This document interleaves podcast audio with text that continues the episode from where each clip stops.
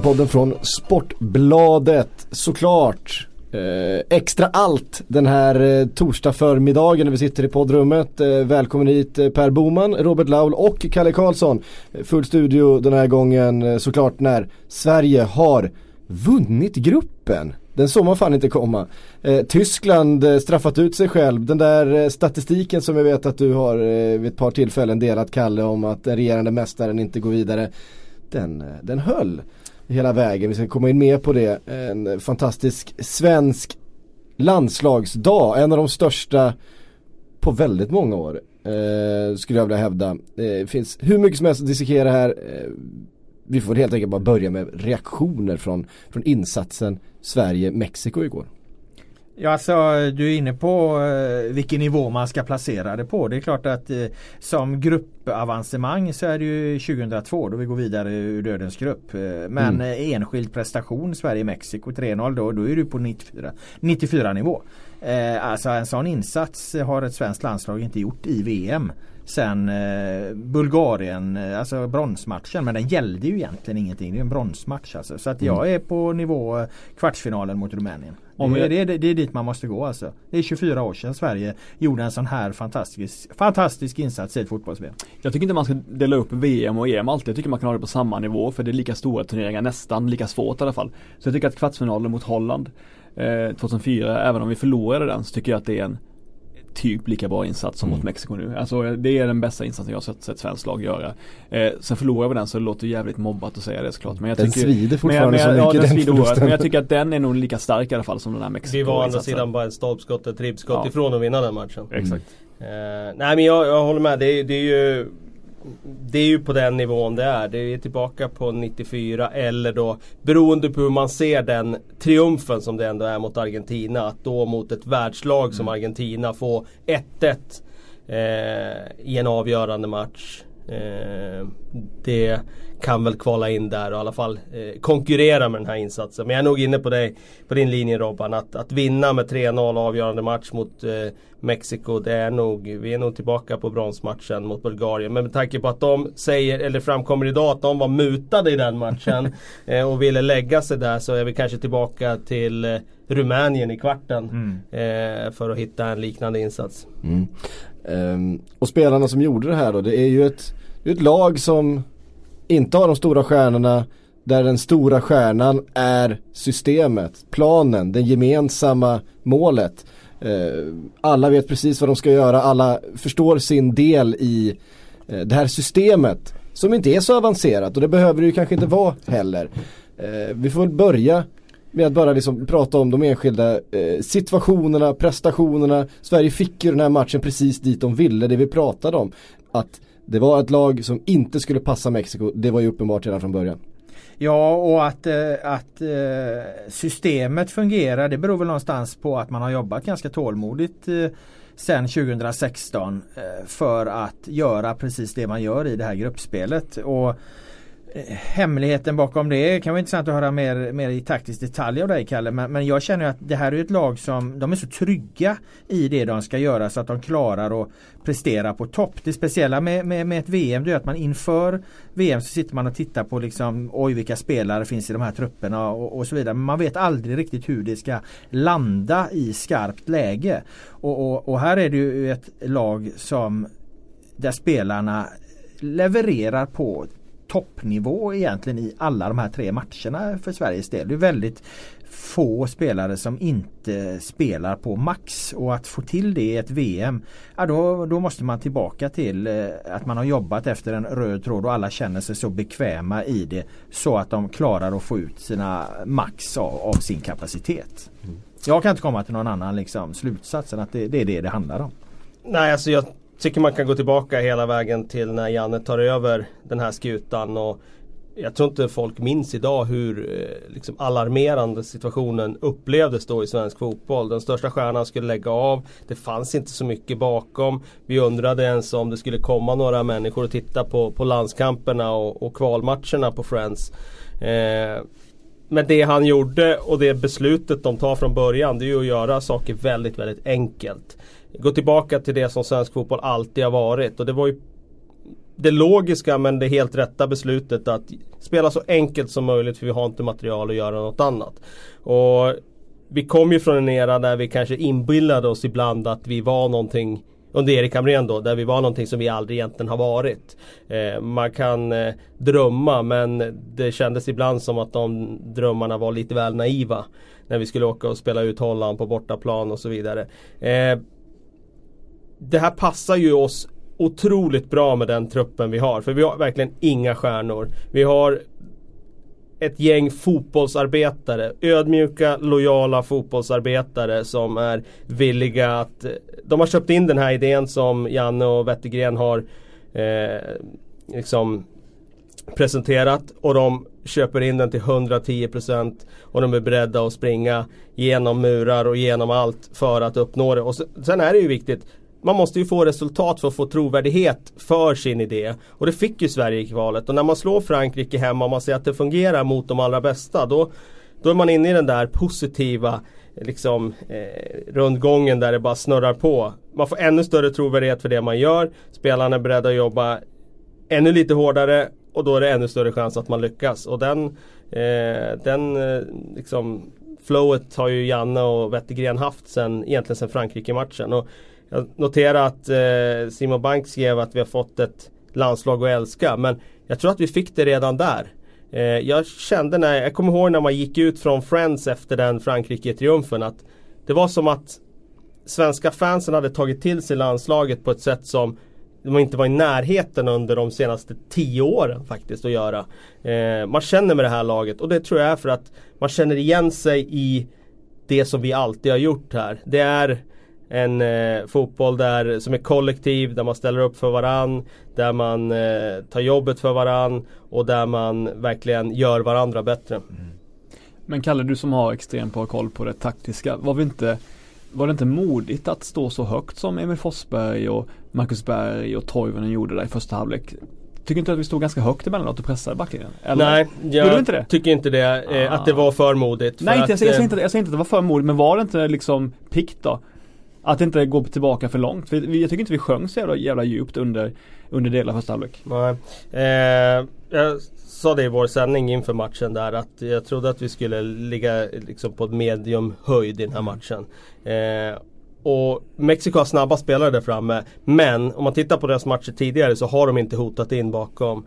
Eh, man tar Hernandez har en helt annan roll i landslaget jämfört med vad han haft i Manchester United där han bara ligger på offside-linjen och, och hugger i djupled. Det gör han inte i landslaget. Han droppar ofta ur. Han är nästan en falsk nia. Och de här yttrarna, Lozano och Lajon, de hotar inte heller med några diagonala löpningar innan för ytterback utan de står egentligen bara och väntar på att få en mot en lägen. Så att det var inget hot bakom egentligen. Så att eh, det var logiskt att de, att de vågade kliva högre. Och det såg man ju också. Det, det är inga djupledsbollar från Mexiko som, som hotar oss i första halvlek. Så att eh, det var väntat. Sen ska jag också säga det är någonting som svenska landslagets backlinje har varit otroligt duktiga på tycker jag. Det är att, att våga hålla upp linjen. Granqvist, Vigge Hela tiden, så fort en passning som går bakåt i plan så flyttar de upp några meter och gör den där eh, pumpa liksom backlinjen uppåt. Och det, det tycker jag de gjorde redan på Hamrens tid på, på ett jättebra sätt.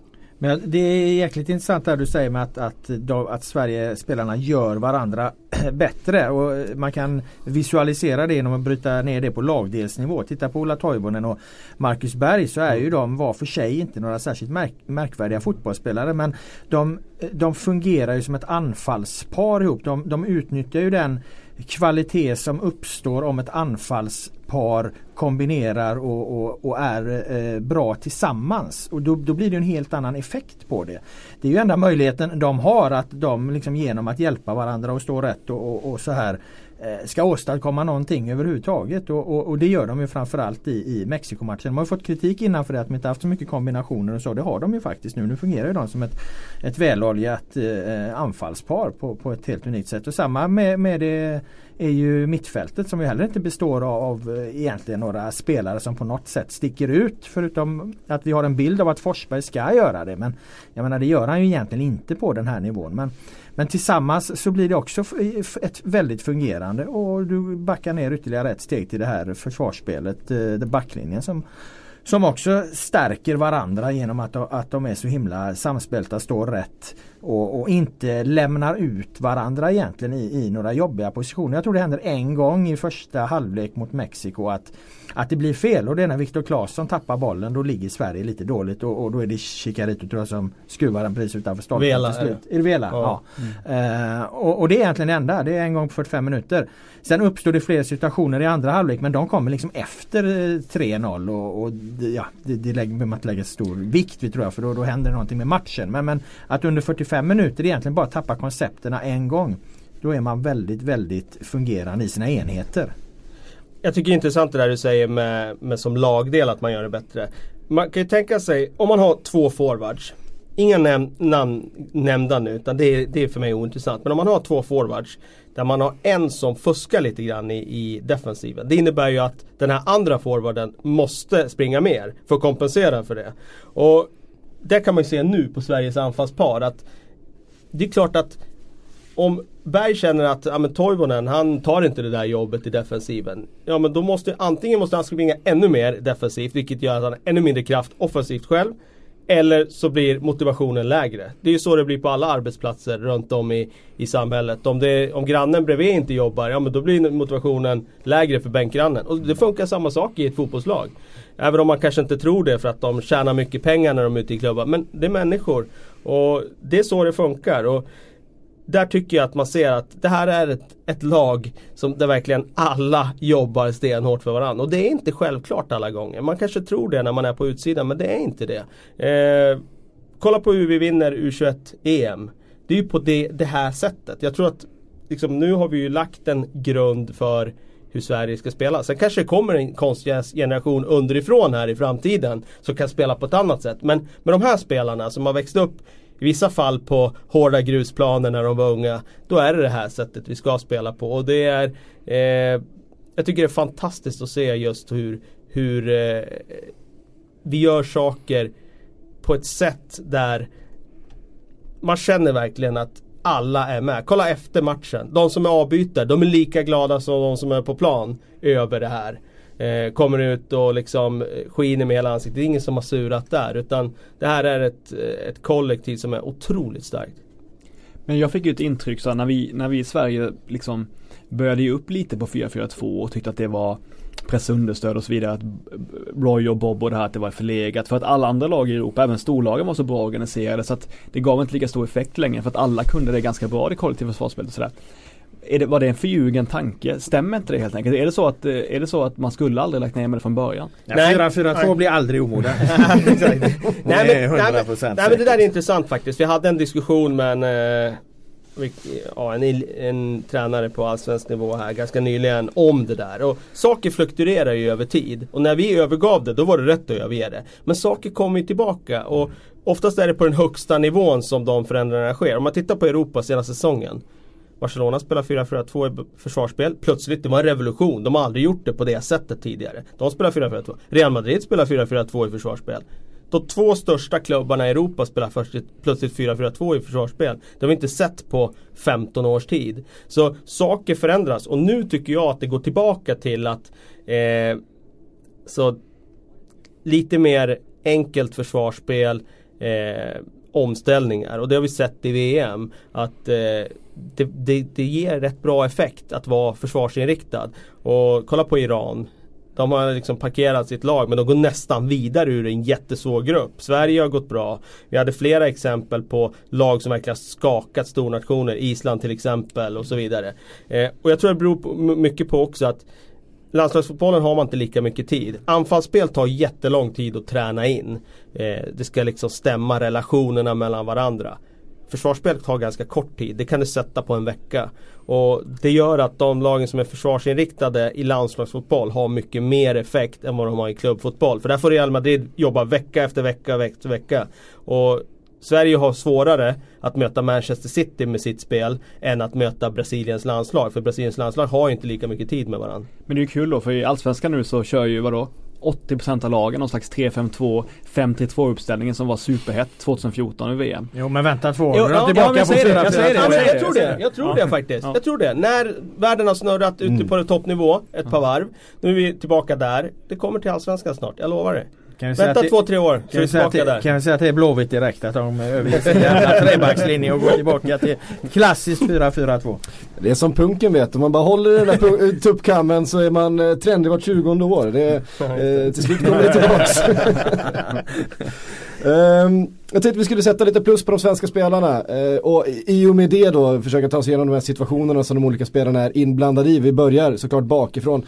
Eh, Olsen i mål har ju inte sådär jättemycket att göra egentligen. Trots att vi möter ett väldigt anfallsglatt eh, Mexiko. Jag vill börja med att berömma hans Spiderman-estetik han har också. Han ser oerhört elegant ut i sina, i sina svarta målvaktskläder. Ja. Och det är väldigt sällan man ser liksom huden på knäna. Tänk på det. Strumporna går hela vägen upp till shotsen så han ser jävligt så här ninja-stealth-aktig Och så har han svarta, han, det är har, han, har, det är han, har, han, har, han har svarta handskar också. Ja, det är Eh, någonting. coolt. ja, exakt. Ja, i alla fall. Och sen är han ju, vadå, har han gjort, ska vi, har han gjort ett enda misstag än så länge under VM? eller? Ett halvt.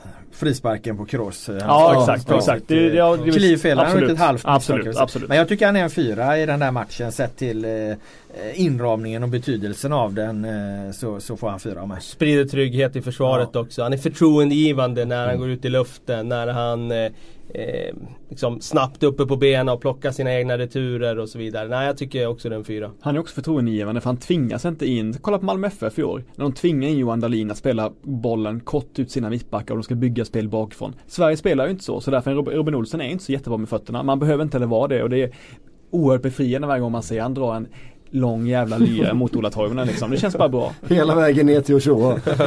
Det gjorde han vid ett par tillfällen. Eh, det är Bra löd i den där dojan. Det kanske är en, eh, något att använda på andra änden av planen också. Eh, till höger, Lustig. Ja, får jag ta Micke Lustig? Jag vet Ja. att eh, vi diskuterade lite i studion igår. Hamad var ju med där då. Eh, men... Eh, Hamad var snål så Ja, ja, han var helvete med lite- betyg. Jag kan säga att Boman när du ska börja sätta betyg på allsvenska spelare igen här nu till hösten så ska Hamad ska få jobba för att komma, komma över två Ja, det är bra godkända. veta, plus. Den saken är klar alltså. För fan vad snål han var med betygen. Ja, nej men eh, eh, han satte en trea och jag satte en fyra på Lustig. Jag tycker han är, han är riktigt, riktigt bra defensivt i den här matchen. Eh, första halvlek så kan man få illusionen av att Mexiko har eh, liksom lite hot på, på den kanten. Men vänta nu. Han möter Lozano, det är en spelare som vi har hyllat i den här turneringen som en av de liksom, hetaste unga spelarna, en av de bästa yttrarna. Real Madrid är intresserade av honom. Han hamnar ju en mot en läge mot honom. Det vore konstigt om det inte innebar att vi kände att ja, de kommer med hot där. Och deras spelidé är ju att sätta sina yttrar i en mot en lägen. Jag tycker han klarar det jättebra. Får ju dessutom bra hjälp av Viktor Claesson som kommer ner och, och ger understöd. Sen är han ju väldigt effektiv på liksom när det kommer inlägg mot bortre ytan. För då har ju han längd lustig och man blir aldrig orolig för de inläggen eftersom han är så stark i huvudspelet. Jag tycker defensivt att han är klockren. För mig är det en fyra. Är inte han också lite underskattad i det offensiva tidiga inläggsspelet? Jag tycker ofta han sätter sina bollar som han slår in. Han gör det enkelt för sig. Mm. Han försöker aldrig gå ner till kortlinjen. Han försöker aldrig finta av någon utan slår alltid det tidiga inlägget. Och det är väl bra då om man är kanske inte så snabb längre och kan riska ganska mycket om man skulle tappa bollen. Ja, han är fyra plus för mig också. Jag har inget att invända mot det. Eh, Victor Nilsson Lindelöf. Sin andra match då i den här turneringen efter, efter sjukdom. Ja, han är en fyra för mig också. Eh, han är väl någonstans egentligen eh, felfri eh, skulle jag säga. Jag kan inte se att han gör några eh, stora misstag. Men eh, mina femmor, då, då, det måste liksom till någon form av matchavgörande eh, insats. Du menar att lite- defensiv aktion är inte matchavgörande? Jo, det är det du säger? Jo, alltså. men det, det, jag kräver mer för att sätta en femma du på kräver på mål alltså av en Nej, inte, för- inte, inte mål men alltså direkt matchavgörande situationer skulle jag säga. Eller, Alltså- eller eh, alltså något spel som eh, jag fullständigt tar andan ur Du den. Kräver, där du är kräver inte- nästan att, att du ska ha en ytterback som då är kanske två plus. Där, Nej, men där, ur det perspektiv- där ur måste täppa till. Ur det perspektivet är ju, är ju i så fall, då skulle man kunna argumentera för en femma även på Lustig. För jag ser inte att han gör några misstag i den här matchen. Jag, och han, han spelar ju på, på topp hela tiden. Alltså, Men- men- jag vet ju vad Laul, var, var han har sin femma. Och den har inte Granqvist. Ja, jag har ju ett par och jag, femmor. jag, Jag har ett tycker, par ja, exakt, men han, jag tycker ju att, eh, att Lindelöf egentligen är bättre i spelet än vad Granqvist är. Men jag tycker Granqvist, alltså klart Granqvists straff är ju, den är ju 5 plus. Men i spelet så är det egentligen Lindelöf, tycker jag ofta under turneringen har varit bättre än Granqvist. Eh, så jag ger nog 4 plus till båda två. Jag ger, Ja, fyra- jag, fyra och jag ger ja. femmor till båda två. Men jag lägger mig platt här. Jag, jag säger ni får dela ut betygen. Men i min bok är båda femmor i den här matchen. Ja, jag ger ju femma till Granen då för Precis, vi kommer över till Granqvist då. så- Ja. Eh, är ju också felfri i det, i det försvarsspelet. Och den där straffen, vi måste prata lite om den där straffen. Det är ju, det är ju Harry Kane som slår sådana straffar. Det är ju Cristiano Ronaldo som slår sådana här straffar. Inte Granqvist. Ja, men han är I ju det full- läget, vad gör han? Men han är Det- ju fullständigt hundraprocentig på straffar, inte bara i det här VMet. Han skickade väl in ett gäng i kvalet och det, också. och, men han sätter dem fan inte i krysset. Ja, I det läget, och han får vänta rätt länge och de är framme och psykar honom och det Ja. är ett ett läge där liksom matchen står och väger. Mexiko är inne i en bra period, vi får en straff plötsligt och kan stänga matchen. Det vet vi ju. Gör han mål så vi kommer inte släppa två mot dem på sista halvtimmen. Eller sista mm, 25. Han borrar upp den i tredje maskan från klykan. Och ja, nej, det, det går inte att göras bättre. Men jag tror han är mer, han är mer nervig när han slår straffen mot Sydkorea än vad han är Ja, det i tror den jag. här. Ja, det den, den, Det där är tror ju jag pressen också. på han större någonstans. Eh, tror jag ändå. Det tror jag Eh, också. för Men att- den är ju stor nu också. Ja det är klart att den är men här tror jag att Sverige är någonstans inne i ett sånt jävla gött mode Ja. i, i den Och vi har av 1-0. matchen. Och det är därför han kan kliva fram och, och, och bara hänga upp den där. Eh, för, att, för att där har Sverige en, en, en helt underbar känsla. Man kan ju säga att Janne fick rätt om Guldbollen även om det inte handlar om vad de gör nu. Men det känns ju jävligt rätt nu får man säga. Men att, att Granqvist fick Guldbollen. Ja, jag tyckte det kändes rätt då också i och för Ja, sig. men- men, ja, ja, ja, ja. eh, men eh, jag förstår vad du menar. Angående vänsterbacken då? Eh, jag, jag tänkte bara f- först i straffsituationen, jag måste bara eh, Ja. passa på att nämna domaren som jag tyckte var väldigt, väldigt bra den här matchen. Jag tyckte han var Det tycker alla i Sverige idag. Det var, nummer 3-0. Ja, nej men eh, han, till skillnad från många andra i det här systemet, nu ska vi inte säga eh, vad vi kallar det här systemet för jag har fått svart på vitt på att eh, Vi nämner det här systemet. lite för ofta. Vi har alltså nämnt det 380 gånger eh, har jag fått reda på. Det finns en sån här tjänst man kan mäta vissa saker. Vi har nämnt I- i VAR podcast. 381 gånger nu då alltså. Va- Nu har jag nämnt VAR Men det 382 här, gånger. Jo, jo men det här digitala systemet, kan inte det vara så att du uppfattar när man säger VAR vanligt också då? Ja? Det känns som att det blir en alldeles, det går inte lite alls Men på det. säger Det man någonsin det? Det var bra, va? Eh, Ja det har du fan rätt i. Ja, så vad är det för, vad är det för, nej, det- jag tror inte alls på det där. Men jag tycker det som har påverkat domarna väldigt mycket är den här osäkerheten. Han var faktiskt väldigt bestämd i den här matchen. Tyckte han var, litade på sitt eget omdöme i, i många fall och, och vågade också eh, inte blåsa straff eh, vid första, vid Hansen där kontrollrummet uppenbarligen tyckte att det skulle varit straff. Eh, och sådär. Jag tyckte han var bra överlag. Han, han tappade inte den här matchen som vi har sett många andra domare där det sprids liksom en osäkerhet kring och alla tycker men, men för fan titta på skärmen nu då. Eh, han, han, jag tyckte han, han spred ett lugn genom sin Ja. bestämdhet. Men det kan man väl säga nu eh, med facit när vi har vunnit. Så här, var det andra, var den så jävla solklar den straffen också? Eller var den det? Eh, Vad säger ni? Oerhört klumpigt av mittbacken. jag tycker att den är självklar. Han tar ju, tar ju inte bollen, han tar spelaren. För handen tycker jag inte är straff. Där tycker jag han gör det helt rätt som inte blåser straff. Du kan inte springa med handen limmad till kroppen. Så att, och det blir det ju heller inte straff. Så här tar han rätt Och han tittar ju inte på Men, skärmen för, men- för straffen är- utan han är ju bestämd. Han säger, han säger Men jag är inte så säker på att det var en solklar straff det andra. Men, Tycker inte jag heller. Jag tycker att den var ganska tveksam. Alltså det var ju inte så att jag ställde mig upp och protesterade Jo, i min men- soffa. Men, men eh, helt hundraprocentigt eh, säker är den inte. Det här, han hade kunnat vifta bort den. Men jag tycker att han tar, jag tycker att han tar bollen i andra läget, men han tar inte alls bollen i första läget. Nej, och kan man, kan man skava till någon så tydligt Det är, Alltså, Berg, det är ju mer, jag tycker Bergs straff som han inte fick mot Tyskland. Den är mer klar än den straffen han nu får. Ja det skulle tycker nog säga. jag också. Det Ja, tycker nog den, jag jag, också. men jag tycker båda två är, är självklara straffar om jag ska vara Ja, ärlig. men den är Tyskland Ska jag komma ihåg, mer. eh, nu är ju inte många som tänker det. Domaren gjorde ju faktiskt ett riktigt grovt misstag i den här matchen. Men vi tänker inte på det i Sverige. Men det var ju faktiskt den frisparken han gav Sverige efter 2-3 minuter när Ochoa tar bollen Just det. innanför straffområdet. Ja, vi får det. ett jättebra frisparksläge som hade kunnat betyda 1-0 i matchen. Ja. Så jag tror det inte. Mexiko är lika nöjda med dom- domarinsatsen. Men det är logiskt. När man har vunnit då glömmer man bort de grejerna man får med sig av en domare. Ehm, Men du håller med Kalle ja. om att det inte var... eh, Att, Jag tycker inte den är så klar straffen, Nej. det tycker jag inte. Men eh, jag protesterar inte. Ja, men det är, det, är, okej, det är dåligt, alltså han hinner ju upp Marcus Berg där. Han är ju förbi, han är ju för, alltså han är inne i situationen så jag tycker att det är en otroligt slarvig glidtackling att göra i det läget. Han försöker inte komma runt liksom utan går rakt på. Skitsamma. Ready to pop the question? The jewelers at BlueNile.com have got sparkle down to a science with beautiful lab grown diamonds worthy of your most brilliant moments. Their lab grown diamonds are independently graded and guaranteed identical to natural diamonds, and they're ready to ship to your door. Go to Bluenile.com and use promo code LISTEN to get $50 off your purchase of $500 or more. That's code LISTEN at Bluenile.com for $50 off. Bluenile.com code LISTEN.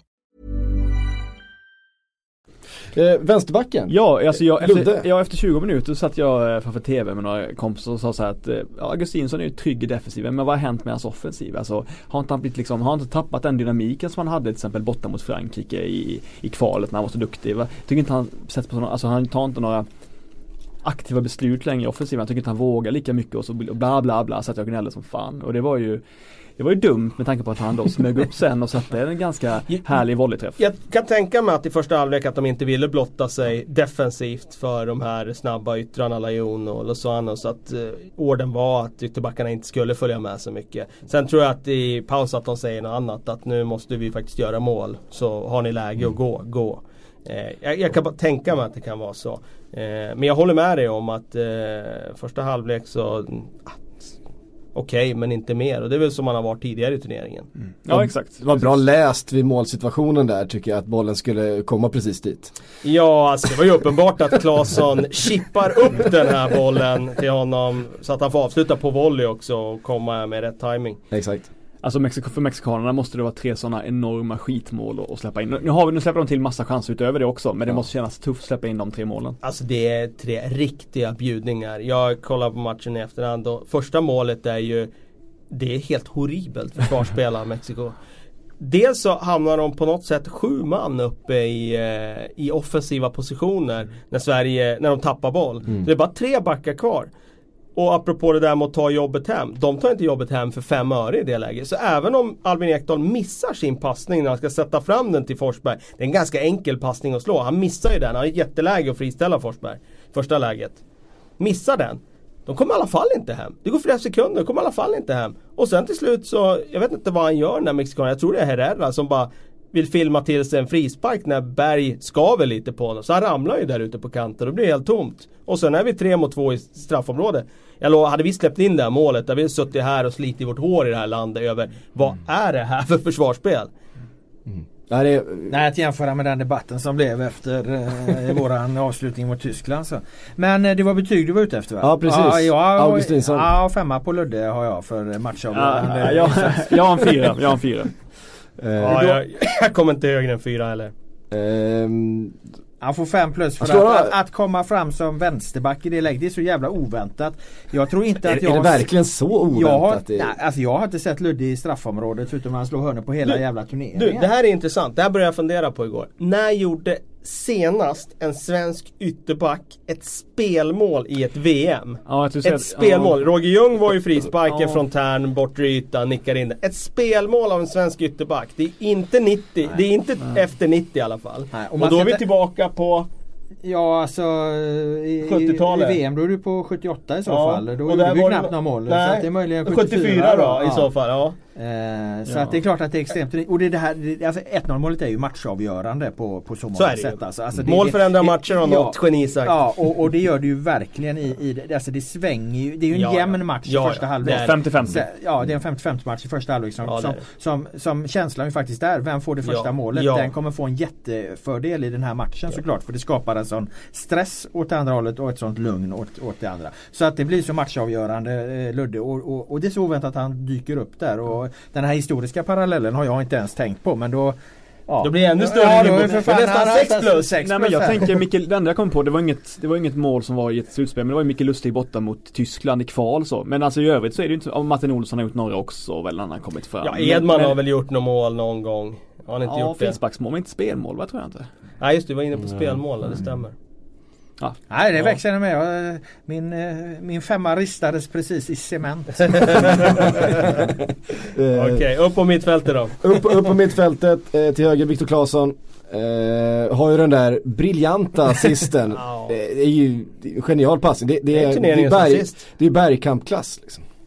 Ja det är ju större än Bergkamp. Svårighetsgraden är ju större än det Bergkamp gör borta mot Newcastle på den här assisten. För det är omöjligt att göra det här igen. Det är helt omöjligt att Ingen någon ska- kan, eh, kan, Du eh, kan sätta kopiera ut här. Ronaldinho, Rivaldo, eh, Zico, Messi och Cristiano Ronaldo. De kan inte göra om det där om de får 100 försök var. Ja, vad är det? Jag har fortfarande inte riktigt, inte riktigt greppat exakt vad det är som händer i det där Han ja, missar ju bollen helt och den tar liksom på något sätt uppe på vristen på honom så att den liksom bara chippas upp till Ludde. Alltså förvåningen på de mexikanska försvararna är ju total. Man lider ju med högerbacken, man gör det. Man lider med högerbacken. Precis. De hade ju en idé från redaktionen att vi skulle ut och försöka göra om eh, Den? Göra, Ja. om den. Ja. Jag tror vi Ja. hade fått hålla på ett tag. Alltså som jag sa, jag tror inte de namn jag räknar upp, får de 100 försök så grejer de inte göra det där. Det är så här Joe Labero som ska till eller något för att man ska kunna återskapa det Men där. skicka ut det som en utmaning då. Ni har alla massa lyssnare på den här podden. In Ja, med era just det. filmer när ni gör om Fi- det. Vi exakt. mejla, psyk. Ja, mejla mig. Eh, era, era bästa försök att återskapa det här målet. Eh, det ser jag fram emot. Ni, Eller inte ja, målet kanske, Nej, för då ska vi få till assisten. volym. Bara assisten. Om man bara kommer in i straffområdet, får en passning och gör om assisten, då är det värt en artikel här. Ja, ja utan tvekan. Ja. Utan tvekan. Um, något mer att säga om Viktor Claesson då, hans, eh, hans match. Ja, alltså, han tycker jag var kanske svår och svårast nästan. Jag vet inte. Han är mellan en trea och en fyra för mig. Jag, eh, jag tror jag landar på en fyra eftersom det var en god match överlag. Så att, men han, Bra, bra känsla i kroppen. Fan alltså, vilken hejaklacksjournalist Ja, alltså. ja, men jag jag- strössla ut ja, ja, betygen. men jag ligger ju för fan i soffan och ser det. Jag är ju ute på plats. Nej men han kan vara en trea också. Men vad fan, han fick en fyra. Han höll ju på att bjussa Mexiko på Ja. 1-0. Mm. Eh, men, men, men eller återigen, fyra. Om man verkligen går ner och detaljstuderar så han ger Lustig jättebra hjälp defensivt. Han krigar om eh, liksom dueller på sin kant. Det blir mycket på högerkanten i första. Vi står lyfter mot Toivonen hela tiden där. Och Mexiko vill Eh, också spela och där. Han, han, han är ändå framme och, och gör sina assist, det får vi inte ta ifrån han. Han är där, han är där. Jo, Men han, han, har, han han har varit där hela mästerskapet. Ja. I jämförelse med Foppa så har ju faktiskt Claesson Ja. varit där när Ja. det har hänt konstant. Men vad får han då? Tre eller fyra? Ja. Nej jag ger en fyra. Jag ger en fyra. Ja, men det ligger där. Tre, det är där, däremellan. Bo, men B- Boman är, är ju också notorisk i sina låga betyg. Det är, Ja, jag vet inte. Eller man får ju man får någon slags motvikt. Hamadnivå på dig. Eh, in centralt då, så vi börjar med Sebastian Larsson. Ja, för mig fyra. Eh, återigen får det här centrala mittfältet som har imponerat jättestort på mig genom turneringen ta ett helt otroligt stort arbete för att vi ska täcka de där ytorna. Vi ska komma ihåg att Mexiko är tre centralt. Hernandez droppar ofta ur, då är de fyra centralt så det blir väldigt, väldigt mycket springa och täcka i det tysta. Och det tycker jag att han har gjort på ett helt fenomenalt sätt i den här turneringen. Sen blir han ju tyvärr skadad och, och går ut. Men fram till dess så tycker jag att han gör ett otroligt jobb. Hur mår han? Vet vi? Vad var vi senaste? Ja, Han var alltså, ganska- det var ju bara, det var bara en tillfällig grej. och Han var ju- ganska bra va? Ja, men på, på, jag tycker det lät som att han har varit lite småsjuk nästan liksom. Att, Mm. att det var en sån, att det var en sån effekt. Att han, men tappa synen på grund av det låter ju Men farligt. oavett är han, Han är ju avstängd. avstängd Så du menar att du, du borde inte ha om hans välbefinnande alls då? Jo. När han inte kan Men det är ju ingen fara med honom Nej, nej. Nej, eh, nej han stod och såg ut att vara vid gott mod efter Ja, matchen. ja. Eh, så att jag tror inte det är något vi behöver. Men det såg ju lite dramatiskt ut när, när Båren kom in. Först, först kände ju alla att det här är ju Sebastian Larsson som, som ju behärskar the dark arts eh, av fotboll också. Att han, han kände att här var det läge att att tjäna någon minut. Sen kom den här Båren in och då blev det helt plötsligt lite allvar. Eh, kände man men det verkar som att han mår bra. Vi skulle komma in på vem som ska ersätta honom då i eh, åttondelsfinalen men det tar- tar vi lite efter. Eh, och går över till eh, Albin Ekdal. Ja men jag tycker att de två Ja, vi, ska, vi ska ha ett betyg Ja först men på, det, på jag kan Sebastian dra Larsson. dem. eh, Jag, tror Ja, jag sa ju fyra. Fyra till Ja, Larsson. ja. Mm. Nej men de, jag tycker de är, ganska jämna i sin prestation Ekdal och Larsson kvalitetsmässigt. Men Ekdal lite, jag undrar om Ekdal kan vara lite trött. Alltså han har inte gjort så många, 90 eh, matcher va. Jag menar han är hyfsat nyligen tillbaka från skada och, och utbytt ganska tidigt i träningsmatcherna. Och, och jag undrar om han, är, om han är lite plågad av det för att han, han, han är lite svagare i, om jag ska bedöma de två mot varandra. Men jag sätter ändå fyra på båda två. Han, han kommer upp till en fyra Ekdal men jag tror att han kan vara lite sliten. Jag tycker att Ekdal var en trea faktiskt. Framförallt i den första halvleken så kände jag att eh, när de väl spelade sig igenom vår inledande halvhöga press då. Då tycker jag att Ekdal vid ett antal tillfällen inte orkade gå upp i rygg på mexikanerna. Så att jag tycker att han hade ett antal lägen där han kunde varit fränare i duellspelet vunnit bollen mer och tagit tagit också bättre beslut efter att man hade vunnit bollen. Jag tycker att han, som du säger, kanske var sliten. Alltså han var inte dålig, han var bra. Men jag tycker inte han var lika bra som Sebastian Larsson. Nej det är han inte men eh, han kommer ändå upp i en fyra i min bok. Han missar också den där, den, den där eh, framspelningen som vi var inne på. För att den, ja, den det var inget jättemisstag såklart. Det tycker jag inte. Jag tycker ändå man kände, jag, jag, jag, jag minns situationen, jag man kände den precis när han ska slå den att jävlar vilket bra omställningsläge det är och sen så bränner han en ganska lätt passning ändå tycker jag. Men det är också när man bedömer de två, hade någon av dem fallit ur ramen då hade inte Sverige kunnat göra Nej. det så Nej. bra som de gör mot ett övertaligt motstånd där på centrala. Alltså de, I perioder tänker man ju knappt på det svenska innermittfältet. Och tänka på ett innermittfält gör man oftast när det blir ihåligt och överkört stup i kvarten. Liksom. Och, och de här står upp i alla lägen. Va? De, har inte varit, de, har inte varit, eh, de har inte förlorat en match i matchen egentligen än eh, i, i det här gruppspelet, de två. Ehm, ut på vänsterkanten. Där vi ju har vår kanske liksom stora stjärna förstås. Vi har varit inne på det här. Och där vi kanske då har vårt sparkapital lite grann inför fortsättningen på den här eh, turneringen. Vad sätter vi för plus på, på Emil Forsberg? Ah, för mig är det två plus eller tre plus. Men eh, jag landar nog i två plus ändå. Eh, jag tycker att han är slarvig flera gånger.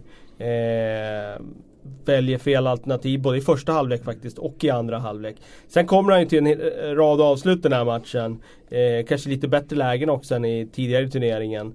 Eh, och det är positivt att han tar sig till lägena. Jag tror han måste ha haft 5-6 avslut i den här matchen. Alltså väldigt många avslut. Så att ja, en trea men samtidigt slarvig.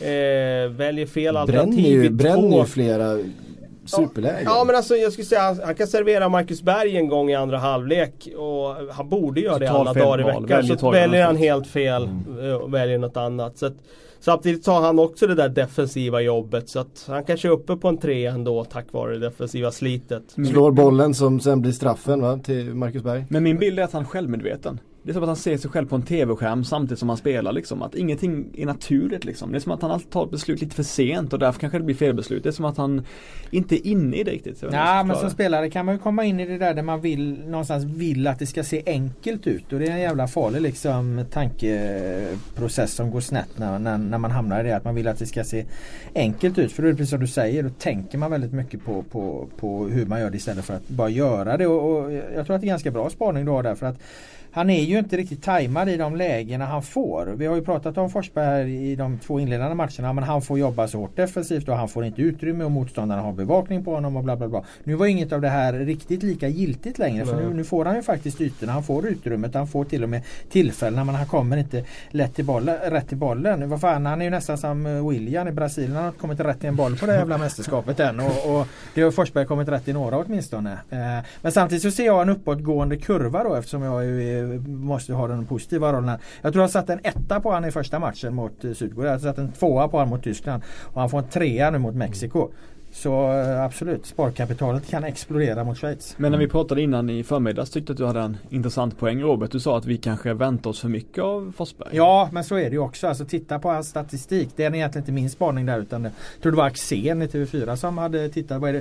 Vilka matcher har Emil Forsberg egentligen gjort mål i i landslaget och hur många matcher har han gjort mål i? Han är ju liksom inte någon spelare som kliver fram när vi har kniven på strupen eller den som liksom räddar oss eller löser allting. Han har aldrig någonsin varit det. Det är en skapad bild för att vi inte är ett lag med stjärnor. Utan Nej, vi ett vill kollektiv. så gärna Men ha vi vill en- ha någon. Ja. Och jag menar alla medier måste, ju- måste ju alltid hitta någon att prata om liksom. Och då blir det han. Men, men det finns ingenting faktamässigt som backar upp den här bilden. Förutom det han gör i sitt klubblag då. Där Och det är en säsong. Ja. Och det är en Och det han säger själv också. Han har ju själv pratat om att han ska bära laget. Ja. Jag är den som ska göra det. Det hade varit mycket, mycket bättre om han såg sig själv som en Chippen Willensson Mm. figur liksom. Som, som gjorde någonting oväntat var 15 minut istället liksom.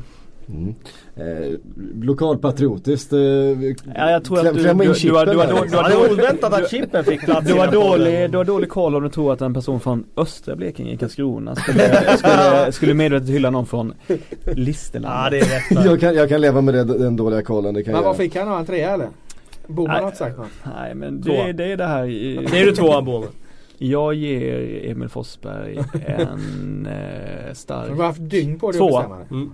Starkt två. Eh, det är väl ett litet, ett litet fall framåt i alla fall. Eh, det kan jag Kurvan Kan går jag också uppåt tycka. eh, om än svagt.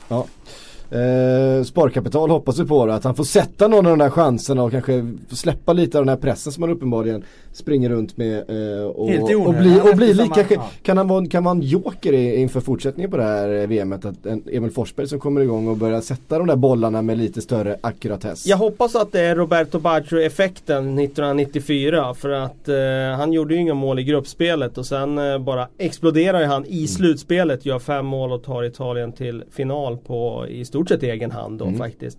Eh, däremot brukar jag säga att när man kommer in i ett mästerskap med lite tveksam form då är det svårt att vända det bara plötsligt i ett mästerskap. Och det har vi sett tidigare med det finns så många otaliga exempel på det här med eh, Rooney, Ronaldinho, de eh, liksom allra största. Och jag, jag tror att det blir Jag tror det blir svårt om vi bara tror att han ska explodera om fem dagar och vara en helt annan spelare än varit i de här tre första matcherna. Det finns ju en jävel som slår uh, Baggio. Det är också en italienare. Scratch. Rossi! Rossi, Rossi! 82, som Inga mål i... Tre sista matcherna gjorde sex mål. Precis. Nu är inte, Italien till VM-guld. Nu är inte mål just hans eh, uppdrag men vi vill ju se en Emil som skapar och som är ett hot och som spelar på den där nivån som han har gjort glimtvis i alla fall. Och eh, ja, det är bara hoppas. Det är intressant tycker jag där. Vad säger alla inför VM? Jo, alla har ju som ett mantra sagt där Emil Forsberg måste vara bra. Emil Forsberg, ska vi lyckas så måste Emil Forsberg vara bra. Vi har vunnit det som är en mini-dödens grupp utan att Emil Forsberg har varit bra. Det, vad var oddset på det? Och det finns egentligen ingen, ingen fakta som som det står på det argumentet för han har aldrig varit den spelaren i landslaget. Han har varit i, i klubblaget och uppenbarligen i någon säsong. Men inte i landslaget. Han har aldrig varit den spelaren. Så det, är fel, det, det är en felaktigt målad bild av eh, media. Ja. Eller vilka det nu är. Jävla media. Fansen. Eh, uppe på topp hittar vi Marcus Berg och Ola Toivonen. Vem vill ni ta först? Toivonen? Vänta, ska vi inte börja med duon bara? Alltså det finns ju inte så många anfallsduor i VM än så länge, men Nej. är det just nu VMs bästa Ja, anfallsduo? Cavani, Suarez Suarez. Cavani. Ah, helvete, helvete, helvete. Jag glömde det. Näst bäst då, näst bäst. Vad har vi mer då? Ja, vi har inte så många Nej, anfallsduos exakt. kvar. Det är ju Portugal som har en såklart. Island har ju haft. Mm. Nej men eh, säg så här då. Suarez Cavani är svåra att komma Ja, runt. Alltså de är ju på en annan nivå. Det som är så häftigt tycker jag med det här anfallsparet är att de jobbar så otroligt hårt för laget. Alltså, det defensiva jobbet de tar det, det, det kommer att gå ut över deras offensiva bidrag. Men det är ju så Sverige ska vinna matcher. Det är så vi vinner matcher. Det är så vi har vunnit den här gruppen. Och de gör det jobbet. Och nu tycker jag dessutom att Ola Toivonen faktiskt bara växer och växer för, varje, för varje match. Man ser efter hans mål mot Tyskland så har han eh, agerat med en annan pondus, ett annat självförtroende och nu tycker jag att han eh, ja, utstrålar klass ibland. Alltså Ja. i vissa aktioner. Men, ja, men verkligen, han är så jävla trygg i det och han är så klinisk och han är så rätt. Jag tror, jag tror han har en felpass eh, mot eh, Mexiko. Alltså han gör allt i övrigt rätt. Men hur kan en spelare som på internationell nivå egentligen är en 2 plus targetspelare, hur kan han framstå som en mellan 4 och 5 plus targetspelare? Hur går det till egentligen? Ja, men delvis det vi pratar om med, med att eh, de är ett par anfallspar som hjälper varandra och, och, och, och gör det lätt för varandra. Men sen, alltså Toivonen fokuserar ju någonstans på sina kvaliteter här mot Mexiko. Det, han är ju inte en 2 plus spelare att ta emot en boll och sätta tillbaka den. Men han är en, en ganska bolltrygg. Det är ju när han hamnar i, i fel lägen som han kan se så himla dålig ut i löpdueller och så. För mm menar snabb, eh, det, det, det blir han ju inte under det här VMet i alla fall. Va? Sen så, ja. Ska du för- föra in eh, målet mot Tyskland? Ja, det, det, det händer ju en gång på hundra. Men eh, Men det jag gillar också är att det här hans taktik att alltid hoppa in först i nickduellerna. Han vinner ju faktiskt inte så ofta dem, men han gör alltså att det blir hörna eller inkast eller någonting. Han går alltid in och stör jävligt bra. Alltså, han, får, han börjar ju matchen med att få en rejäl smäll. Det har ju bara gått 10 sekunder när han får smällen i bakhuvudet där. fast jag undrar om att uh, filmar den eller? Ja, Ja, det, det gör det. han. Ja, det gör han. och, det, och det är det där. Och man, ser, man ser ju i slutet på den här matchen hur de mexikanska backarna hatar honom. Ja, det är de, klart de gör. de hatar honom av hela sin jävla själ. Alltså den, han, han åker på en riktigt stygg armbåge precis i slutet. Mm. Och det där är ju bara liksom, det, han, han måste före domaren blåser av den här matchen, måste han trycka till Ola en, en jävla gång i alla fall. För han är så jävla arg den här mexikanska backen. Allt det här smått, det är filmandet och det är grejer. Men vi hade hatat det här svenska laget om det inte hade varit svenskt. För att vi har det. aldrig sett ett Sverige förstärka, överdriva, ligga kvar i situationer så här, det- som, som de gjorde i den här matchen. Titta på spelarna vi har, alltså du vet Toivonen och Berg, båda, båda två vet ju hur man, hur man hanterar det här. Sebastian Larsson, det är också en, eh, en kille som han, han vet exakt vart alla gränser går, han vet precis hur man frustrerar en motståndare. Kiese Thelin har ju en jätte jättefilmning i slutet av matchen som jag inte upptäckte när den var utan det såg jag när jag kollade reprisen. Han låtsas ha ont och sen bara eh, Oj jag fick ingen frispark, studsar upp direkt. Och det är sånt som man avskyr såklart om det Och vi var också VM-pionjärer i VAR-gnällandet. Eh, om man kollar på Sydkorea-matcherna, sex man går och så här och skriker, alltså gestikulerar med händerna och, och går för, omringar domaren på ett rent katalanskt vis liksom. Så att, eh, nej, men, V- eh, VMs mest hatade lag utanför de här gränserna.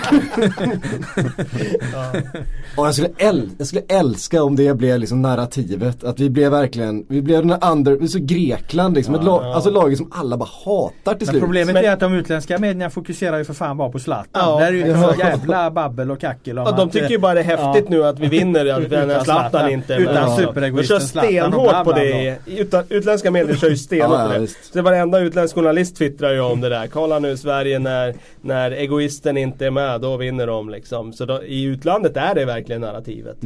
Eh, så... Mm. Vi får se hur länge det håller i sig då men- för att eh, när, när, när Ola Toivonen har filmat till sig den här, den här fjärde eh, minuten som dör eh, när det står 1-1 mot England och de trycker på i en kvartsfinal då, då, då, då tror jag att de kommer eh, börja hata oss också. Emot trodde du att det skulle ta nio år för eh, U21 EM-duon från den tiden då eh, Toivonen och Berg att de skulle bli ett bra anfallspar i det riktiga landslaget? Ja, då kommer jag ihåg 2009 så trodde man ju rätt hårt på Berg alltså. Man trodde ju han skulle bli en, en, eh, en eh, Internationell stjärna, Ja, ja. absolut. Alltså för han vann skytteligan när man tittar på vilka hade vunnit de här U21 skytteligorna och det var stora namn och bla bla bla.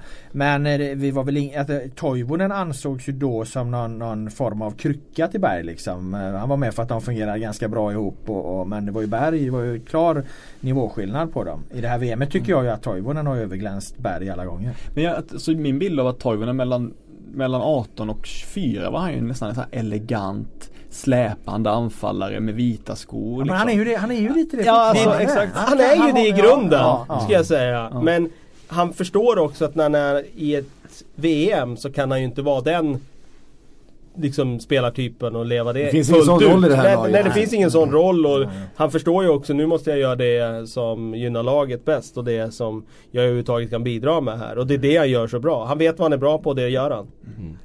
Ehm, Fyra plus till båda. Ja, jag håller med. Fyra plus till båda. Jag måste sätta plus på Jan Andersson i den här eh, matchen också. Han, eh, han livar upp där nere på, eh, på bänken och ehm, han var ju så satans arg där ja. Vi- Då var det den gamle Janne från Allsvenskan där Ja. han liksom slängde grindar omkring sig och rev ner fjärdedomarnas skyltar och levde allmän Ja, rövare och åkte upp på läktaren. vi vet ju att han har temperament. Ja, skojar det? Men jag, jag är lite mätt på Jannes ilska måste jag säga. Alltså jag, alltså jag, jag tyckte att det var Fan, har inte sett den på det var, flera nej, år men det var kul mot Tyskland och sådär men jag känner att Ja, jag tycker att han är lite för eh, het liksom, för snabb på hanen där. Jag tycker att han, eh, att han är, alltså jag fattar att man ska påverka och sådär men jag tycker Alltså han är ju inte arg, han går ju liksom bärsärk liksom nere vid, vid, vid linjen. Han hade ju kunnat alltså. åkt upp på läktaren Ja där. definitivt, definitivt. Hade han kunnat gjort.